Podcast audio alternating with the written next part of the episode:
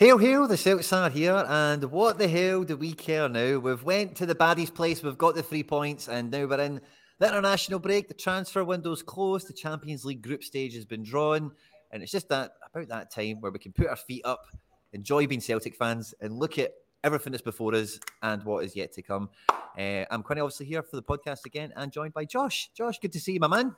Good to good to see you too. Good to be back. Obviously, like you say, it's a bit of a break in the season right now, which is it's obviously it's obviously good because it's been quite hectic at the start. We had transfer window last week was very busy. Obviously, Champions League draw and then the derby, which is crucial for us. We went and got three points, which now we can, like you said, put our feet up somewhat and enjoy some of the international football. Watch how our players do when they're playing for their countries, but.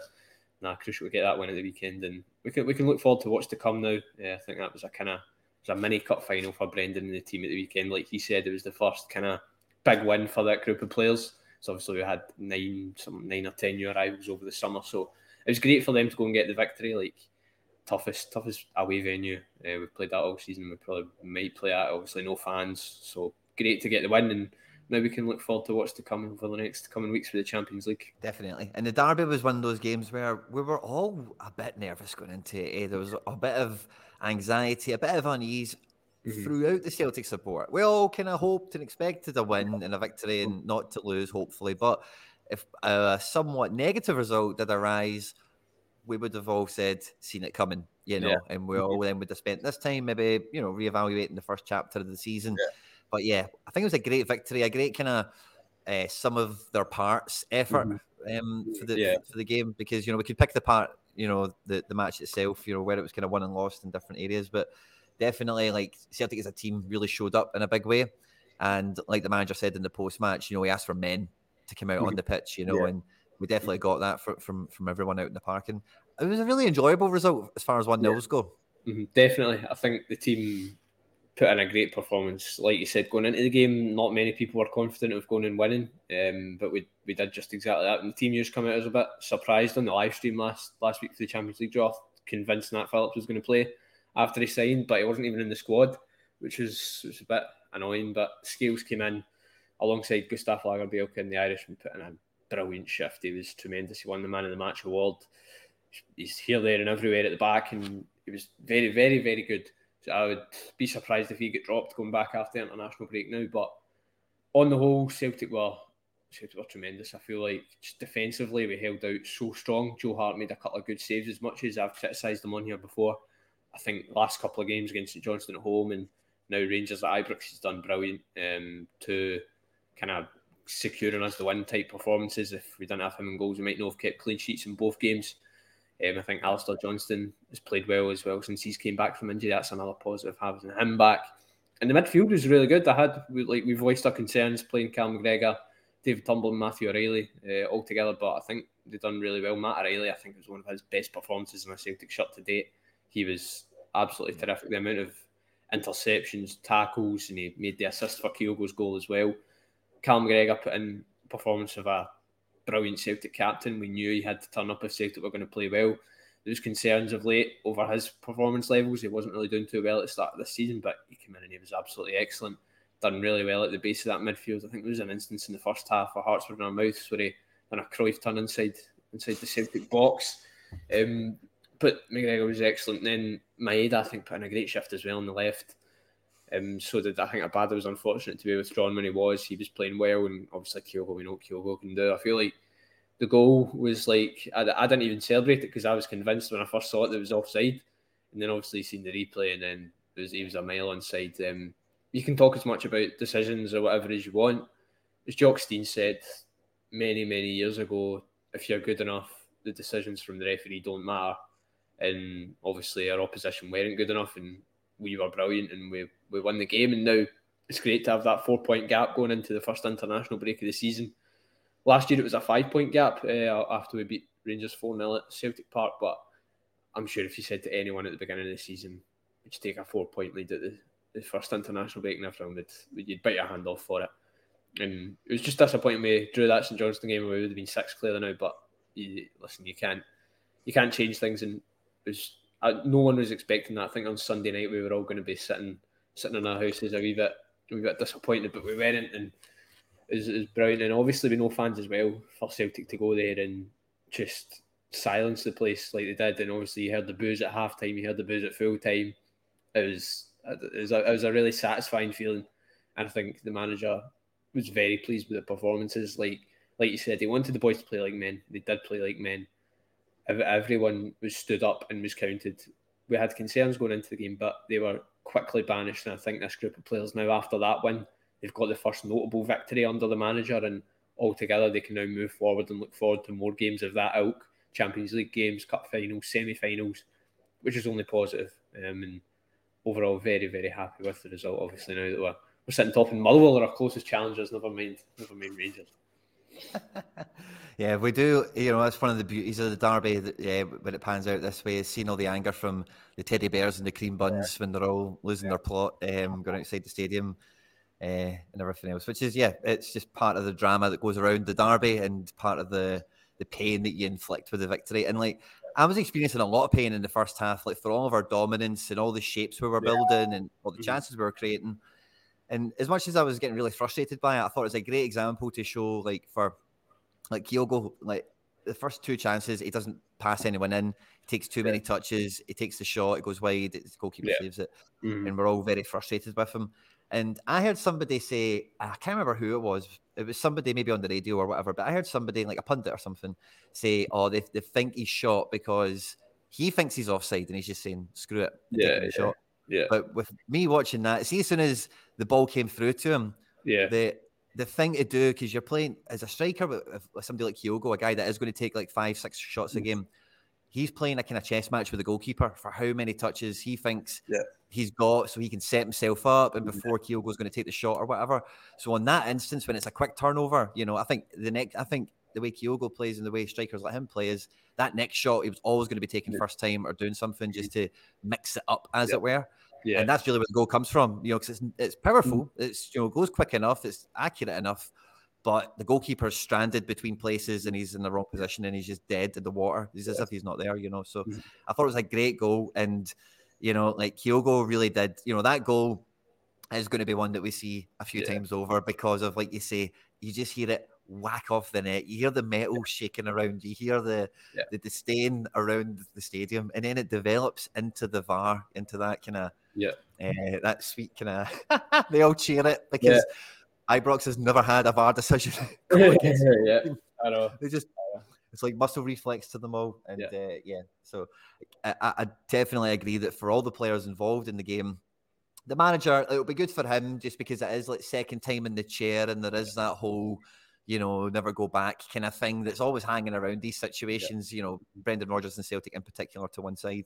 So it's just that kind of proof of concept coming back that, yeah, like this is going to work this time. Of course it is, you know, yeah, like, definitely. and, uh, you know, we're not as far off as maybe the last two games would have allowed us to maybe worry about, which was nice mm. to see. Because again, so glad to hear this come out the manager um, in, in a very nice way, it must be said as well. But him pointing out quite clearly to everyone that will listen after the game, like, this is like the fifth choice defense. We're not got our best midfielder either, mm-hmm. and like the front three hasn't really played. You know, there's a lot of things going on in the team where that's like, hey, even just natural progression of guys returning to training, the teams get levels to go still. And you know, that performance for me really makes the Champions League group maybe a wee bit more like, yeah, let's go for mm-hmm. it, man. You yeah. know, that's true. That's true. Certainly, like we were with it. Like when you actually think about it, we were without our first choice centre back our second choice centre back. We're without one of our best midfielders and arguably one of our best technically gifted players, Reo Hatate. And we managed to still go into Ibrox and put in a performance like we did. Even your right back, Alistair Johnston, he's just come back from a, a good couple of month injury and he's managed to come in and put in a performance like that as well. The, genuinely, we were so the players that were played on the park were so brilliant. And Liam Scales is a fifth choice centre back, putting in a performance like he did no one would have expected that from him. Yet he did, and he was absolutely excellent. Like you said with the with the, with the goal, like I feel like you, like you said, the one that was cleared off the line by Goldson, he was running in on goal, like he kind of hesitated yeah. about the decision. I feel like maybe that's played on his mind, and maybe he's like, the next chance I get, I'm gonna I'm gonna take it first time. Um, and he did that, and like you said, it was, it was an absolutely terrific goal. Um, I don't know, that like if he if he thought he was offside because like when you see him running away celebrating, he wasn't really convinced in his celebrations. He was kind of looking around to Abada like, well, what's going on here? But Brendan, Brendan was certainly assured of it. You seen him fingers to the sky and obviously the goal went in. But I think the goal came just at the right time for us, right on half time. Like I think there was about thirty seconds later, the half time whistle was blown.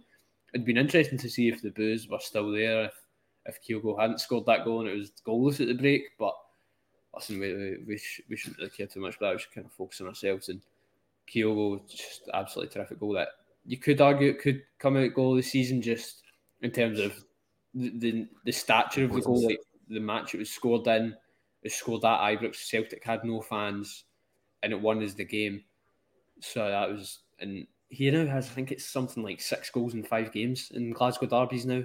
Obviously, his first kind of year and a half at the club, he never managed to score in one, but he's certainly making up for lost time now. He's he's the go-to man in big games, and hopefully, I think we, we said it off air, like in the Champions League now, it's Kyogo's chance to to really show what he can do. He's never scored in the Champions League. We only scored two goals of our own in it last season, Jota and Giakoumakis. So hopefully, he can get he can get himself on the score sheet, and we'll be looking we'll be looking to do well in the competition. Now, like you said, like that performance, I said as well, like to something my dad when I was watching the game. Like you could see that team putting in a performance like that away in Europe, at like away at Feyenoord, like holding out for the majority of that second half.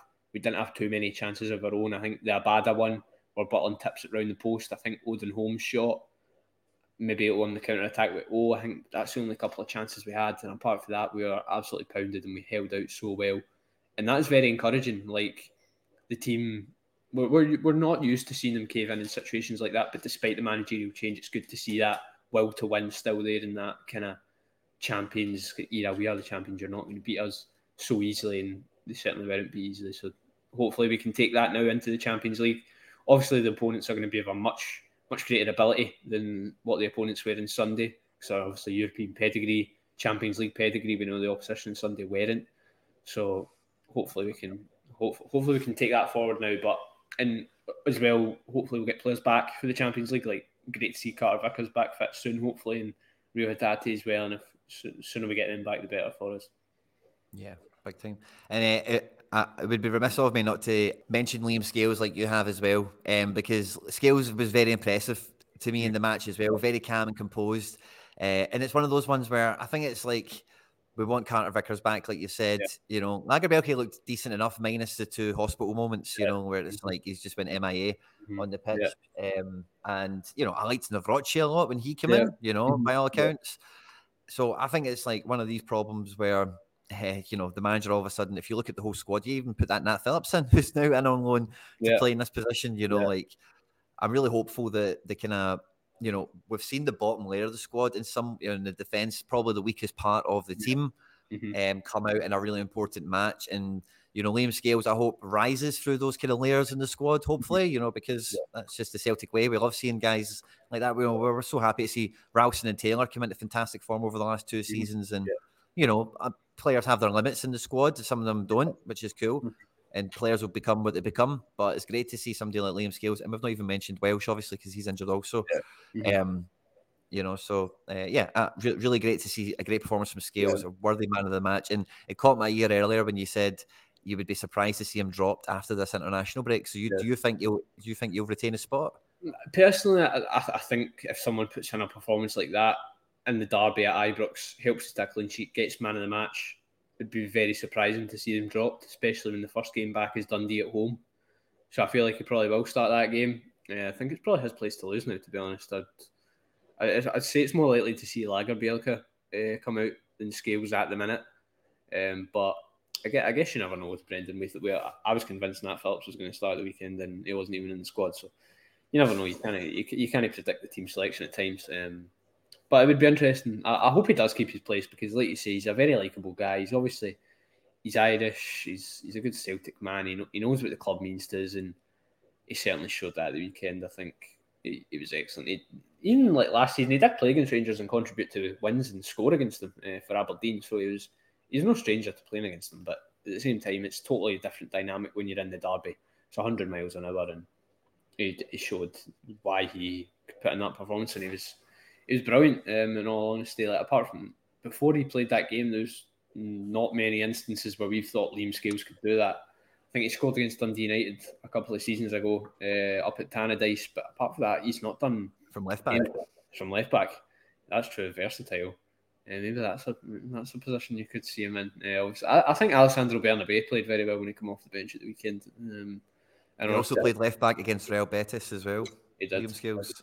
Yep, he did actually. So he was signed as a left back because we only had Taylor at the time. I think we had Taylor and Adam Montgomery, um, and then obviously Scales come in. But listen, when he was in Ireland, he was playing as a I think he was playing as a left centre back in a back three for Shamrock Rovers. So he does have that versatility, and the fact he's left footed as well really aids Um, if I'm correct, he's the only left footed centre back in the squad. Well, Kobayashi, but we've not really. I think Nawrocki. I think he's at least handy on both. Yeah, Nawrocki's handy on both. Yeah. Um, but no, Scales very pleased with him, and he's another member of the squad now that we know can do that. I don't know if do you think it was a one-off performance? I'm not. I don't really think so. I think domestically you can get that out of Scales. Yeah. You know, the guy's like 24 yeah. or something. Yeah, I mean, yeah. he's not exactly past it. He's, yeah. you know, not a kid either. Like you say, good season at Aberdeen, and he's had some minutes and experience in the hoops, you know, uh, around that side. So like he's he's underdeveloped at this point, you know, but like it's clear to see. I think you know, like like guys like Ralston, you know, like Welsh guys have places in the squad, and yeah. maybe he can exceed that ceiling that I'm kind of, or not even ceiling them, uh, but just that frame that I'm putting around it at the moment. But mm-hmm. like you know, I, I, would probably agree with you as a coach and a manager. It would be hard to drop somebody after yeah. man of the match clean sheet away at mm-hmm. Ibrox, particularly at home to Dundee in the next game. There's not much jeopardy on that. But um, that maybe brings us into uh, team selection questions for Dundee, which we'll save for next week, I suppose, because the Champions League fixtures were definitely probably the next thing on people's mind, uh, you know, in and around this fixture. Mm-hmm. So it feels the natural kind of segue to, to move us into, you know. But yeah. uh, Lazio, Feyenoord, and Atletico Madrid, three very illustrious names throughout yeah. European football. Three names we're all very familiar with. We know exactly where they are. You know what they look like, and you know what they sound like, and you know even if you don't watch Italian, Dutch, and Spanish football, you'll have an idea of what they're going to be bringing to the party, which should yeah. be good fun. Um, I know we've did the, the live stream and all that kind of stuff on the channel, or whatever. But Josh, just what you, you know your outlook on the group and you know first thoughts and all that kind of stuff, and then we'll, we'll get into the fixtures. I think when we done the live stream last week, we were very pleased at the draw. Uh, I feel like it was much worse groups we could get in there. Um, there was probably a better group we could have got. We were we were hoping for Group B, the PSV Arsenal group, but we can't complain. Um, we've had some horror European draws in the past, and I think it's been kind to us this season. Um, they're not teams that are absolute world beaters that you're going to ship five or six goals to. Uh, the likes of Barcelona, PSG have handed us out in the past, but at the same time, the teams we can, I think we can compete against, uh, particularly Feyenoord and Lazio. I feel like we could do very well. Atletico is probably the toughest team in the group, um, but it's, listen, it's a group we can get out of, uh, whether it be second or third or even first. I heavily doubt we'll get first, but if we can secure Europe after Christmas, I feel like that would be a success. And overall, pleased with the group. To be honest, I think its teams have not really seen at Celtic Park in recent years, apart from Lazio. Atletico Madrid, few fans have seen them. Feyenoord, few fans have seen them, and it's great places to go for away days as well. Uh, Rome, Madrid, and and Rotterdam. So pleased, pleased with the draw on the whole, um, and the fixtures. I think the fixtures have been kind to us as well. We'll get onto that later, but away away to Feyenoord first, and then at home to Feyenoord last. So should be interesting there. But overall, pleased with the draw. We've not had like we've not had Barcelona again. You know what I mean? We've not had PSG again, which is which is good. So we'll, we'll take it. Uh, if you offered someone that for the draw, they'd, they'd bite your hand off for it, I feel like. So. Yeah, Atletico Madrid's got to be a top contender for the pot one team that you want. You know, like least yeah. likely to embarrass you. Yeah, but you're probably not going to get much out of them. You know, that's yeah. kind of the way I look at it. You yeah. know, um, yeah. any goals will be hard fought and hard earned. You know, and definitely. yeah, keeping the goals out is not going to be easy either against them. Mm-hmm. But the the Lazio one is one of the first ones I've seen a lot of fans reacting to because right after the draw, mm-hmm. Lazio played Napoli, and I think a lot of people tuned into it on BT Sport yeah. or whatever it's called mm-hmm. nowadays, TNT or whatever. Um, mm-hmm. And for you know, if you watch that game, you know, I, I watched, but I watched the highlights of it. I didn't watch all of it, but mm-hmm. very good game from Lazio. But under Maurizio Sarri, like it is just Sarri ball. You know, they like to counter attack. Yeah. That front three are all like strikers. They're all going to be mm-hmm. clinical and get into the final yeah. third very often. In the midfield, have this kind of balance and they'll make substitutes to maintain it through the game and whatever. But Napoli, although they did win the league last year, they've changed manager. Their manager's now the Italy coach, and the manager yeah. they've got now is a guy that's not really you know, come into much fanfare. Yeah. He's divided uh-huh. opinion, and they've lost some players also to Bayern Munich and one or two others. So, yeah.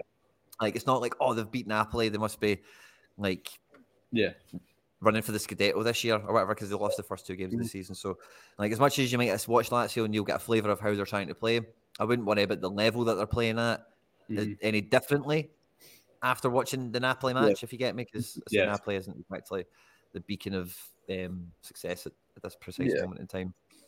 Atletico Madrid, I think, you know, maybe is something that maybe a few more people are familiar with some players and what they're um, yeah. made of, like Griezmann's and a few other guys, but we're definitely all looking at the Feyenoord game as yeah. one of the teams that we should be we should be going against. The Feyenoord have been doing really well uh, on the European front for the last two or three seasons, with appearances in semi-finals and finals, Conference League, Europa League. You know, uh, going deep in the competitions, winning knockout games, etc. Yeah. And they've been trading in the market, selling players, buying players very effectively for about five or six years on this current kind of cycle they're on but they have they have sold quite a bit of talent this summer. You know, they've sold their their best midfield. Szymański's went to Turkey, Kökçü's went to Portugal, mm-hmm. and uh, they sold Danilo, who was like actually a big yeah. part of their squad.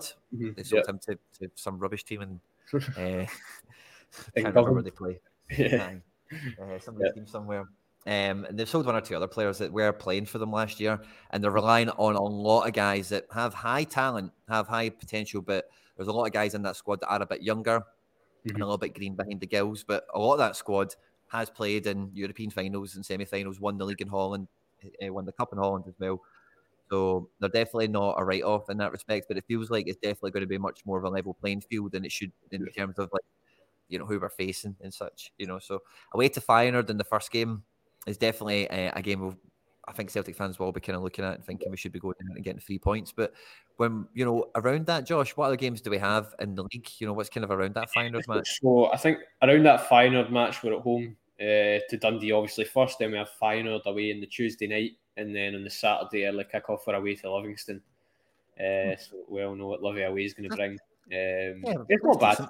It's decent. Uh, then obviously I think the final game, going to look for three points there, I think so I don't know if it's over optimistic or maybe it's just the history of Celtic away in Europe over the past kind of five years, six years, where we've constantly went over, we've took an early lead and then mistakes have cost us.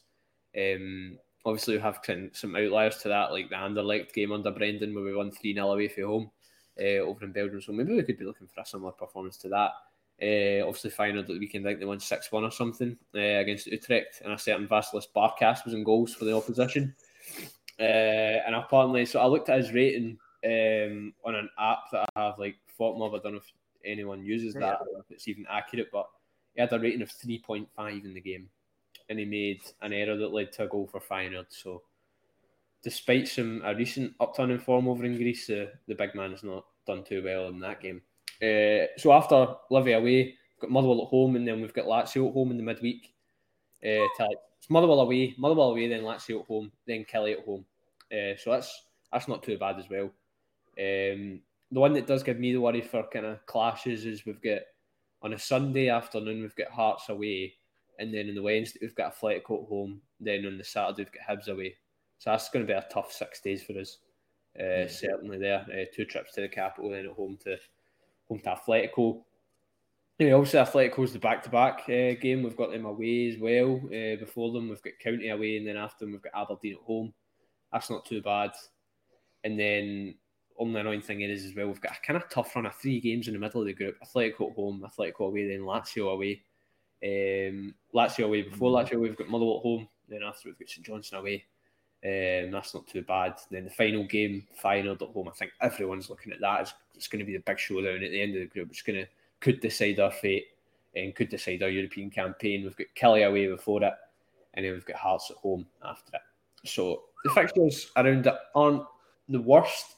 Yeah, the Hearts and Hibs games around the Atletico at home is the toughest, but at the end of the day, you're gonna if you're in the Champions League, you've got to be ready to fight in games like this and have a tough run of fixtures like this and at the end of the day, it's why we have a big squad like we do. Um, we've got a good three or four players in each position on the park, so it's going to be utilised. Um, obviously, without the League Cup, that's one less competition we have to worry about. But at the same time, if you want to be competing with the best in Europe, you have to be able to manage a tough fixture schedule like we're going to have. And we've, we Celtic have done it in the past. Like we've kept consistency in the league. Last season when we were in the Champions League, I feel like I there was only one game, the St Mirren away game, that was in between a European match we'll drop points are lost in.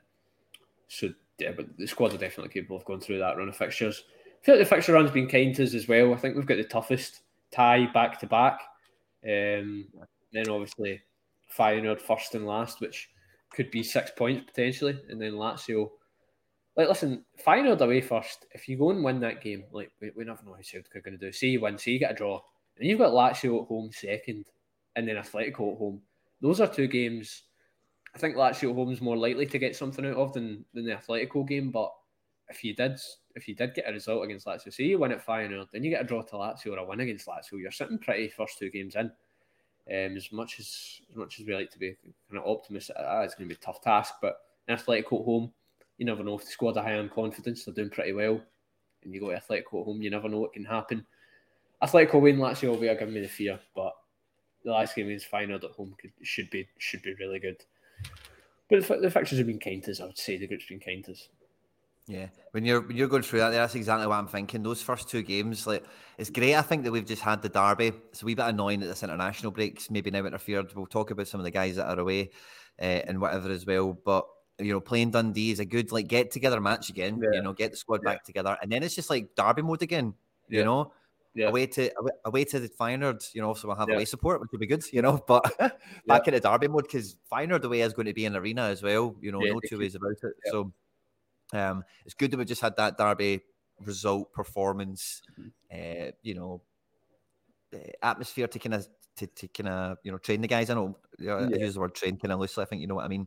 Yeah. Um, and I think then rolling that straight into like Lazio again, I think that's probably the two best fixtures you could have hoped for right at the beginning. Because if we do get something positive away to Feyenoord, you're then looking at the second best home fixture, which you know, yeah. like there is only three games, so yeah, that's not saying much, but that's decent. And also, we're saving the best for last on the fixture calendar, so yeah. Uh, so I quite like the way that's panned out. I think it gives us kind of good hope. And I'm with you, man. Like if we get, imagine we are going into match day three with six points.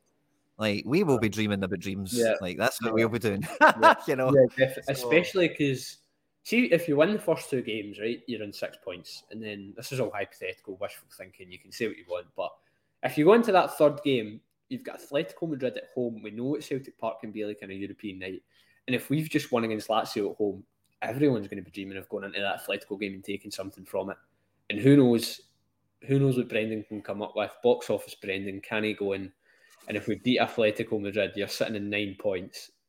We're probably this this could come back to bite us future. But we, we, we do love to dream. We do love to be optimistic on this podcast, and there's it, nothing wrong with that. I know there, there certainly isn't. There certainly isn't. And the, the team are capable. The team are capable. I feel like of going into Europe and doing something. We say it every year, but you, you, you just want them to. You're urging them to. I think that's a really good chance. Find a way to start us off. If it's, it's by no means going to be a tough away game. To keep a, a great stadium. At least we're going to have supporters though. And you never know if the, if the team can go there and, and secure a match day one victory. I feel like that would do worlds of good for their for their confidence levels in Europe and the Champions League. I'd like to see Kyogo get off the mark in, in, the Champions League as well. That'd be great to see. We need some big performances from Joe Hart. We're going to need them. Um, we've had them in St Johnstone at home and Rangers away, but he needs to transform that form into Europe now, and hopefully doesn't make any silly mistakes like he did last season uh, against Leipzig away. I think he gave away a goal after he saved a penalty. So we will need to be wise in our game management in Europe. That's always it's always going to need to be the case, and hopefully Brendan he's got experience. He took Leicester to the semi-finals of the Europa Conference League, I believe it was, and, he, and he's took them far in Europe, so he he knows what it takes. He didn't do too, uh, we've spoke about it before in the podcast. He didn't do too bad with us in his first spell in charge. In reflection, from what he was going into, it was an utter rebuild in his first season. He went through so many rounds of qualifying and still got to the Champions League two seasons in a row. Secured some big wins against Anderlecht away, like drew against Man City home. So there's there's no doubt of his ability to do something for us in Europe. So hopefully, hopefully we can. Find the way we're, we're all looking at that game is is the one where we can where we can go and go and get the win and get the group off to a great start, get those three points on the board, and I think the group will be tight though. Like you look at the likes of Atletico Lazio, they could easily take points off each other. Uh, Feyenoord could easily take points off Atletico. It, it could be a way, one of those ones like I think I feel like there's always a group in the Champions League where like every team's on six points after three games or something like that. This could be that one. Uh, I think if there is anyone, it could be this one. So we'll, we'll just have to wait and see. But it's very exciting this time of year. We've just we've just won the derby. We look forward to the Champions League. Transfer business is done, so I feel like uh, everyone will be looking forward to that final game. Aye, for sure. Um, and yeah, I was yeah, it, it could be one of those topsy turvy groups because that's what I was thinking on that vein is like if we are there, if we are on six after two, maybe Atletico are as well. Yeah, and we're playing head, which means they two are playing head to head. Yeah, and then somebody might be dead in the water afterwards. Somebody Yeah. might be on zero four, you know. So, or equally, it could be, you know, as you say, once you get to, um, I forget which group it was. I think it's, I think what's the number? I think it's five points. Is the Mhm. funny one. I think it's like Yeah. five points after four games. Is Mhm. one of those things where the whole group Yeah, can be locked on yeah, because uh, it happened in the, I think it was the Europa League last year with like Midtjylland and maybe Lazio, by the way. I think yeah, Lazio yeah, was in the yeah, maybe, yeah. as well. Uh-huh. Yeah, so yeah, that could be um, give, that, that could be heart attack material. So not for that. Definitely. I know, I know. It's like, but listen, Celtic are capable. We are capable of doing something. So, uh, as much as it'd be, as much as it'd be entertaining to have that kind of topsy turvy, you'd much rather us, much rather us be straight out in front in first place. But uh, I don't know, if, don't know if we'll, don't know if we'll do that. No, well, I think that the transfer window was what I think we were all kind of using is Yeah. some sort of metric, some sort of gauge on the club's ambition in Europe. And Mm. Yeah. we all kind of knew throughout the summer window until the draw happens, you never really know what your chances are because Mhm. if we got into Group F, you know, we cheered so loud that Yeah. Newcastle get put into Group F. Yeah. know? Yeah, definitely. Yes. Uh, definitely. Um, in which case, if you're in that group, you could spend a hundred million on the team, and Yeah. then you're maybe thinking maybe we finish third. You know, so yeah, yeah, it's, definitely. it's it's one of those ones. Maybe we could have pushed a bit harder. I think we we should have. I think the squad's definitely missing maybe one player, Yeah. one magic player. You know, one kind of jota Yeah. level, as it were. But the window as a whole, we've done pretty good numbers, as I'm sure the the boardroom and the the balance sheet people will be very pleased to see. Yeah. Um, and I did a kind of little breakdown of the transfer window. It'll be on the channel as well, depending on when you listen to this, probably the now. Um, but one thing I, I, I kind of think, Josh, when I look aco- across the squad as a whole, is that yeah, we've got like three or four players to every position, but I'm not convinced that the players we've brought in are the players I would have thought we brought in. If the plan is let's have a shot at the Champions League, let's let the fans dream Yeah. and do all that kind of stuff that's been kind of coming out at Celtic Park. Mhm. Oh, Transfer window, how do you feel about it? Eh, listen, when you look at it, I feel like we've brought in a lot of lot of players. Like before the window started, you wouldn't have expected to lose Carl Starfelt. I feel like you'd maybe have expected one big departure. Um, it was just disappointing that it was Jota because I think you you said it earlier when we were where if you put Jota on top of this squad, the squad's absolutely it is probably ready to compete. Um, that's just the difference that guy makes. He's he an absolutely brilliant player for us. But we've brought in, I think I'm looking at it here, we've brought in like nine, eight, nine players. They're not, you wouldn't say, we've not went out and spent six, seven million pounds on a player. I think most expensive was Nawrocki for 4.3. Um, but at the same time, we've seen Yang so far. I think, I think he certainly does have potential. Uh, Mike Nawrocki looks solid at the back. Um, I think him and Cameron Carter Vickers will be the, the foremost partnership brought in Lagerbielke, a boy, a centre back who's probably going to be third, fourth, third, fourth choice, depending on what happens in that Phillips. Um, we brought in him for a good two point nine million pounds, so he's he's one who's going to have potential. Luis Palma, four point one million. You've yet to see him. Uh, that's the thing with. I was hoping he would get some minutes off off the bench at Ibrox to show what he can do, but he's twenty three. He's still got room for development, and he got over twenty goal contributions last season in Greece, so he's shown what he can do. Nathaniel Phillips, obviously a loan deal, um, six month loan deal only till January, and then Paulo Bernardo is is a, is a midfielder. So Marco Tilio as well. I always forget about Marco Tilio. Um, so obviously he's injured. Probably not going to see him uh, for a while. Hopefully we can maybe see him soon. It'd be great to see see what you can do. But hopefully it doesn't end up like Daniel Arzani. You can say that's a kind of lazy comparison all you want, but I think it is the one fans are rushing to. Odin Holm's, another one I've yet to mention. I think he, he looks like he has potential. I think he came on at the weekend and made a difference. That slide tackle done on Cantwell was was very satisfying to say the least. Um, but when you look at it, like when we brought Jota in per se, and we brought Carl Starfelt in, Carl Starfelt came from Russia for 4.3 million.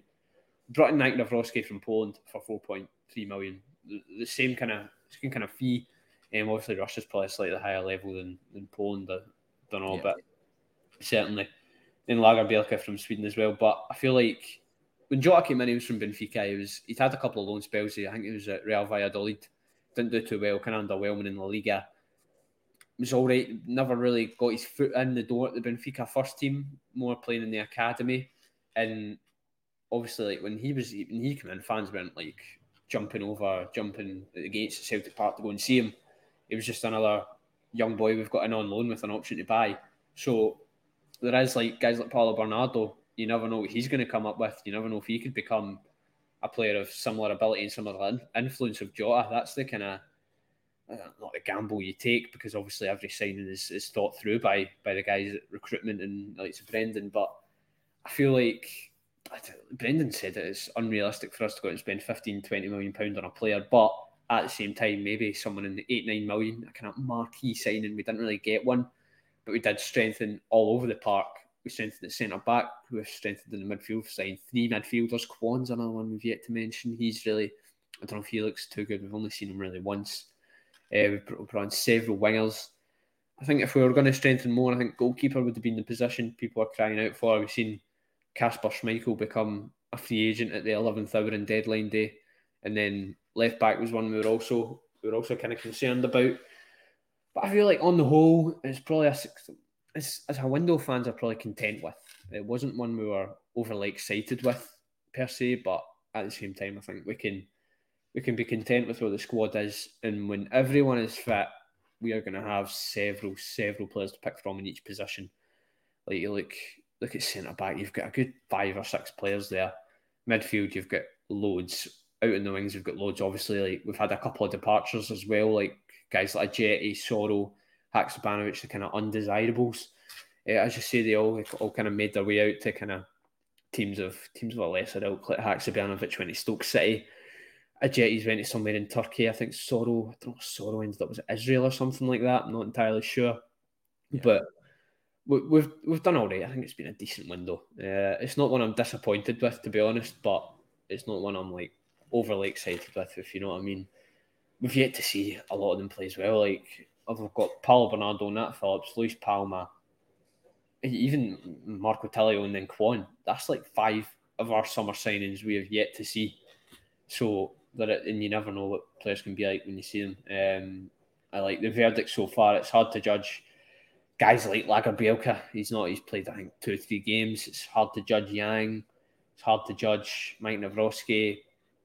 I think what we've seen with him so far is the potential is there. We've seen what in flashes what they can do. And the age profile of all the signs is young as well. Uh, it's like the model we're looking to buy young for cheap and sell on for a large profit. Um, we're, we're kind of aiming for that. And as much as we can we can argue we were we wanted a we wanted a marquee signing like I think before the summer Brendan was promised a a thirty million pound war chest for the Champions League or whatever it was. That was the chat in the papers. I think we've I, I don't know the total fees that we've spent. I think we've spent a good 17, 18 million probably, which is it's not too bad, and I think we can be I think we can be content with the window. What do you think? I think it's in the kind of late twenties. The amounts we've spent yeah. um, net, we're up like eleven million but So yeah. Uh, that's the number I remember. 11, 12 million we're definitely in the good for. I don't think it's been like, I don't know. I'm just away to try and find the graphic um, in case it kind of helps us talk about it a wee bit. But yeah, I think when I look at the squad as it sits now, yeah, I can put this up so we can see it. Um, I just don't know if I would say it's, and I, I think we're competitive in this group, don't get me wrong. But, you know, when they've laid out their master plans and yeah. this is the eventual squad that comes out of it. Like oh. it's very deep, and I know the defense is a bit of a firefighting mission, yeah. you know, with the injuries yeah. that we've had and all the rest of it. Yeah. But you know, like it, there's just nobody there. I, I, say we're yet to see Palma and Bernardo, granted, right? But like we've seen, but the big problem with no Hatate is no the no Jota because that's still not really been uh, replacing the squad. The creation levels is just down. You know the you know taking guys on on on the turn, beating a guy in a one on one, doing something a bit different, playing balls in between the lines. There's just less players that are willing and able and capable mm-hmm. of doing that in this squad. And I don't know the guys, the quality of where we're getting them from, like Palma, Holm, just to wrap them all up in there. You know, uh, we medium sized Gus, and you know Tilio and Yang. Do these guys definitely come into the Champions League picture for a Champions League squad? Yeah. You know, I'm not. Uh, you know, maybe maybe, but mm. I don't know. So it's one of those ones where I think like the squad looks healthy. Like, mm-hmm. yeah, you know, it, it, would really take some burn, uh, some strange stuff for us to end up with some of the lineups that Ange put out in his first six months yeah. were mm-hmm. crazy bad. Yeah. You know, Owen Moffat playing and stuff like that. No disrespect to mm-hmm. the, the guy, you know, yeah. but like Juranovic was playing right wing, and Abada would be centre forward, and yeah, you know, it's all sorts of nonsense that was going on just because of how thin the squad was. So I don't think we're in any jeopardy of that, which is something, I guess. But I definitely, I think it's clear looking at this that the Jota money hasn't been spent. The kind of leveling up hasn't happened. Um, mm-hmm. What do you think as you, as you see that squad there? I think well, we've got a lot of names. Um, for a start, I think midfield, midfield and centre back probably the two most kind of strongest areas busy. of the park.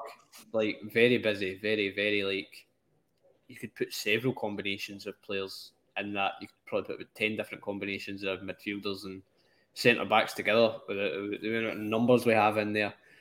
Like, uh, like obviously even like Yuki Kobayashi's I've totally forgot about. Tomoki Iwata, like a, a, few people on Saturday night and Twitter, myself included, were like potentially wanting Iwata to start at the weekend and have him, McGregor, and O'Riley as the midfield three. Like he's one Brendan. I don't even know if Brendan fancies him at all. Like we've seen, we've seen him last season under Ange. He was actually all right. He came in in kind of January time.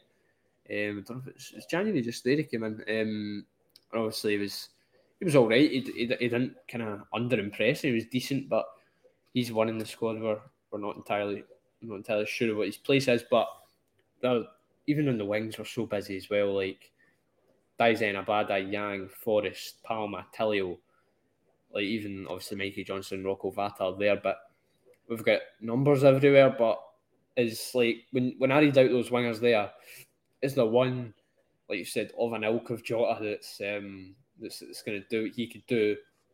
But at the same time, then you've got the argument: is a Abada going to improve?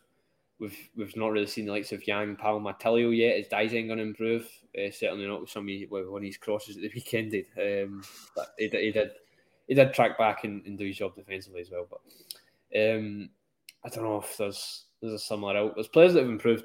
Um, certainly under Brendan Matthew O'Riley been absolutely tremendous um, under the new manager. I'd like to see Liel Abada improve more. Um, and we've yet to see what Palma can bring. We've yet to see what Tilio can bring. Before Jota came in, no one knew he would turn out to be the player he was. So that's the kind of argument you could have. But I guess I guess you never know. Um, how I think in terms of this, the forward line potentially leveling up, yeah. depending on your age, you might remember this. Um, but like when Messi and Pep's Barcelona first emerged, everyone yeah. said for the first year or two they only score tap ins. They're rubbish. They're not yeah. even. Oh, it's uh, it's mm. maybe some people even tried to say it was like anti football for a little while. If you know what I mean, like because it was just oh they're scoring tap ins and cutbacks from five yards out. That's all they do.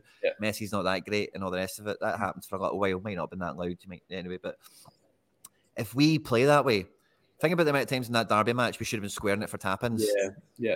See if we are ruthlessly tapping the ball in. Yeah. Then we actually probably have an elite front three to do that. Yeah, yeah, definitely. You know, yeah. But we're not tapping them in, you know, really, nah. are we? if, if you're, I feel like as a whole, you look at the combination of Daizen, Kyogo, and Abada, or whether it be Palma, Kyogo, and Abada. If the front three can work together and work as a unit, not so much as individuals, then certainly, like you say, the kind of tap in kind of football could work. Like Daizen getting to the byline, cutting it back, Kyogo tap in, Abada getting to the byline, cutting it back Abada crossing to the back post for Daizen to knock it in, cutting it back for like guys like O'Riley, Reo making third man runs into the box. So I feel like there is if the front three, if they can work together and get partnerships and units going, then certainly we could see that develop. But at the same time, it could be hard to build those partnerships and kind of relationships and connections on the park when you've got so many numbers and like the amount of times it's probably going to be rotated. Um, obviously, we read out the fixture schedule earlier. Like, you're rarely it's going to be the same front three starting all the time. There's going to be changes. There's going to be alterations, but we'll just have to wait and see what happens with the squad. There's still a lot of signs that we've yet to kind of we've yet to judge fully. Um, it's only September. We signed three last week, and none of them have played, so we we can't really comment on them yet. But we'll, like I said, we'll just we'll just have to wait and see how the players do uh, when they get on the park. But from the outside looking in, on paper, like like we've shown, there's not a Jota in the squad. But we've yet to, we've yet to discover the talents of Bernardo Palma, Tilio Yang fully yet.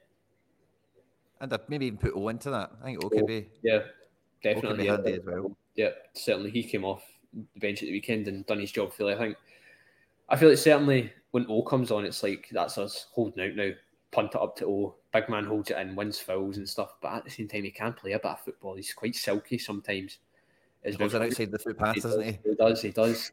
So he's, I think, especially like towards the end of last season, his goal record was really good. He scored. Yeah. He scored twice at Easter Road, and then I think he bagged twice in uh, the final day, uh, trophy day. So he has the talent. Um, I think maybe he's been slightly forgotten about because of his because of his injury. So hopefully he's someone we can see utilised. Aye. I think he could be a real good uh, weapon in the Champions League, you know, for that, Yeah. that second session because he's a battering ram. You know what Yeah, I mean? And uh, if Yeah. you can catch a Feyenoord or a Lazio, whatever, in transition, and you've got Big O, Yeah, you know, bullying them, then yeah, you know. Yes, that's probably a good point to kind of leave the transfer window off. Is like they're probably, I, susp- I suppose internally there must be, I suppose, you know, it's about giving faith. I suppose that Kyogo is going to make a Champions League appearance this season. It Yeah. means some, you know, O'Riley's got that in his bag, so does Hatate. Yeah. And yeah, then we're just hoping the rest of the team's well oiled. So yeah, thoroughly impressed with that. And I guess probably the kind of last thing we're kind of all talking about and looking at at this point of this little um, putting the feet up period, Josh, is the international break. Now, there's a few guys that I know are definitely away, but like you say, there's been so many incomings and outgoings. I've forgotten who to care about international wise Yeah. anymore. I have to double check Uh-huh. on. So Yeah. also Haksabanovic is away, so we don't need to worry about Yeah. following Montenegro anymore or paying attention to that. yeah. and one or two others perhaps. But yeah, have you got a, have you got a wee DL? You got a wee list of who is away for us? Uh, so we have obviously closest to home, um, Calmac, who's the only player to got called up for Scotland, which is quite surprising in my opinion. Obviously, we've seen like Greg Taylor get minutes and stuff like that for the team, like David Turnbull, all the likes of them play. Um, but it's only Calmac who's uh, get called up, which is which could be positive for us in a sense. You're not having to worry about guys like that getting injured. Um, over in Asia, uh, we've got Kyogo and Maeda playing for Japan. Uh, Reo Hatate obviously injured, didn't get the call. Uh, and I did Tomoki. Uh, two players playing for South Korea as well, Yang and Oh. Then Kwon's playing for their under 23s. Abada playing for Israel. Lagerbielke for Sweden. Holm's playing for Norway's under 21s. Palma's playing for Honduras. And I believe that is it. Uh, yeah. So Palma's away halfway across the world. He just came from Greece, Yep. took some pictures in the kit, got Yeah. a VIP seat to Yeah. Ibrox, and now he's away back to Honduras to do Uh, that. And then we'll see him Bernardo for Portugal under 21s another one. That's the last one. And wee- in wee PB as well. He's away. Um, For, for he's the away doing, doing his thing. Yep. Yeah, youth internationals are always fun to kind of pay attention to. We've had a lot of good youth internationals at Celtic over the last kind of 10, 10 years or so, Yeah. particularly in France, obviously. Um, so yeah, interesting. I, I'm hoping, I'm really hoping, particularly for Daizen and Kyogo, that they do travel extremely safe and they don't hit Yeah. come back with any Yeah, fatigue or any knocks. And the Japan- Japanese national team have been pretty good with looking after Yeah. guys, haven't they? Yeah, they I actually think coming into this window, is, sorry, mate. I think uh, coming into this window, this is probably the best international window. Maybe McGregor might get some rest because Billy Gilmour's be coming into a game, and we're in a really strong position in the group. Cyprus away, and then you Yeah. know maybe McGregor doesn't play. The, you know maybe he actually does get a wee bit of Yeah. uh, Mm. get the feet up, which would be nice for him. Potentially, yeah. Um, good to see. Good to see Callum. Like he's, a couple of years ago, he was a he's a footballer in world football, played the most minutes. Um, so good to good to see him. Uh, hopefully, could get a wee rest. The England game was a friendly, so there's going to be unlimited subs for Scotland in that one. Uh, I think it's good for the Japanese boys that they're only going to Germany because Japan's games are in Germany this time around, so they're not travelling halfway across the world, which is good. Fantastic. Um, I'm not sure about the South Korean national team, um, where their games are and things like that. But there's obviously Palma's going away back to South America. I think he's playing in like CONCACAF qualifiers um, or something like that for Honduras. And then obviously we've got the under 21s home and Bernardo. So I think well, everyone everyone always keeps an eye on how the how the national team players do. But I think this is probably the least number we've had in recent times. Uh, to be honest, like usually I used to see like Ali Johnson Alfie go to. Canada. Ali Johnson go to Canada. Obviously, he's not in this time around because he's just come back from injury. Yeah, that's so I don't think Canada are playing actually. I looked at that the other day. Um, we've got like you usually see Juranovic going to Croatia, Jack Giakoumakis going to Greece, Haksmanic going to Montenegro, but obviously this time around they're not. It's not happening. Nawrocki obviously is injured. He might get called up to Poland. Carl Vickers might get called up to the USA if he was fit. Hatate would have went to uh, Germany with the Japan squad. And O, uh, he's been kind of unfortunate enough to get his call up this time around. Um, but no, I think it's it's good for Celtic with the lesser players playing for us on the international level better. But it'll be an interesting one. Scotland could secure the ticket to Germany this time around. Uh, it'd be great to see see that happen. We might get a couple of players, and we'll have quite a few players at the at the 2024 Euros next summer. Um, obviously, if Scotland get there, we'll have we'll have McGregor, and then maybe a couple more players could push their way into the squad, like yeah, yeah, Greg Taylor's or David Turnbull's. But yeah, um, it's this it will be a fun international break. It always isn't a chance again for for the likes of us to kind of put our feet up and watch watch some watch some good football. Um, yeah, I, I like the international break sometimes. Um, it's, a good stopgap and like especially at the start of the season when, when things are starting to get busy. It's a kind of good, kind of good downtime uh, for everyone. And obviously, we'll have players who are just staying at Lennoxtown and continuing training. Uh, like Liam Scales will still be still be there. Matt O'Riley didn't get called up for any of the Denmark squads, so I don't think he's eligible for the 21s anymore. Um, he's 22 now and he's not been called up to the senior Denmark squad. Um, yeah, decent. It'll be a fun international break. Yeah, it's good to it's, it's good to think about. In fact, the amount that will be staying is particularly not the. It feels all the wingers and forwards are all kind of away yeah. in one way, shape, or yeah. form. You know, yeah. but in terms of like midfield defence or whatever, so good good time to be spent. You know, I think there was pictures of Brendan sleeping on the airplane. He's going away to Mallorca, back to his yeah. villa for a few days or something. so mm. I'm sure everyone's away having fun for a few, but um, I'm sure for the guys that didn't get the international call up, I did check Ireland scales didn't get the call up. If you think maybe yeah. man of the match at Ibrox, that's yeah, an automatic yeah, uh, criteria to get in the squad, but no, apparently not. And um, so yeah, it'll be very interesting to see what the you know how the players kind of develop out, and I'm looking forward to seeing maybe any wee pictures that came out from Celtic on Twitter and Instagram and whatever. Yeah, see who's training, see who's showing up, you know, and all that kind of stuff because it's been expected that Hatate should start to emerge back into training Hopefully. kind of nebbish maybe to come yeah. back for the Dundee match in preparation. It'd be great if we could play Hatate could get 60, 70 minutes against Dundee before we go away to Feyenoord. I think we would all be really confident be about that game. Definitely, definitely, I'd be, that'd be big, especially having him back. I think I seen on Twitter some some guy on Twitter met Carter Vickers the other day in a shop, and he asked him yeah. how long back, three to four weeks. So done three to four weeks from now. What are we on? Middle, of, uh, beginning of September. So you never know by the, this time next month, which is round about the Lazio home game. He'll be back. So that'd be that'd be, that'd be positive. But now it should be a good international break. Think in total we've got one, two, three, four, five, six, seven, eight, nine, ten, eleven players. Eleven players away. I think it's. I think at times I've had 14, 15 before, so it's good. It's it's decent. Like you might see as well players getting called into the squads for injuries, like if say Ireland get an injury at centre half, you never know. Scales could come into the squad. Like if say one of Robbo or KT gets injured for Scotland, Greg Taylor might get called in. So you never know. Um, we'll, we'll just see what we'll just have to see what happens over the coming weeks. And uh, I think you said you, are going to go to the England game yourself, Josh. Yeah, yeah. Hopefully, uh, yeah, I've got a ticket, so hopefully we can get a result there. Uh, You'll be there causing it.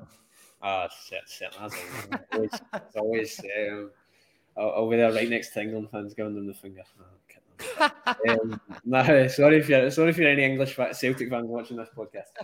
Um, but no, hope, hopefully Scotland can get the win uh, against England, maybe secure Euro 2024 qualifying. Hopefully, all the Celtic players who are out on international duty can do well for us. What happens in international break stays in international break, Josh. That's the way we think about it. yep, certainly. Look at it. If anyone's going to any of the games for the Tartan Army, you know, stay safe, have fun, and um, yeah, hail, hail. We'll see you next week. Yep, see you later.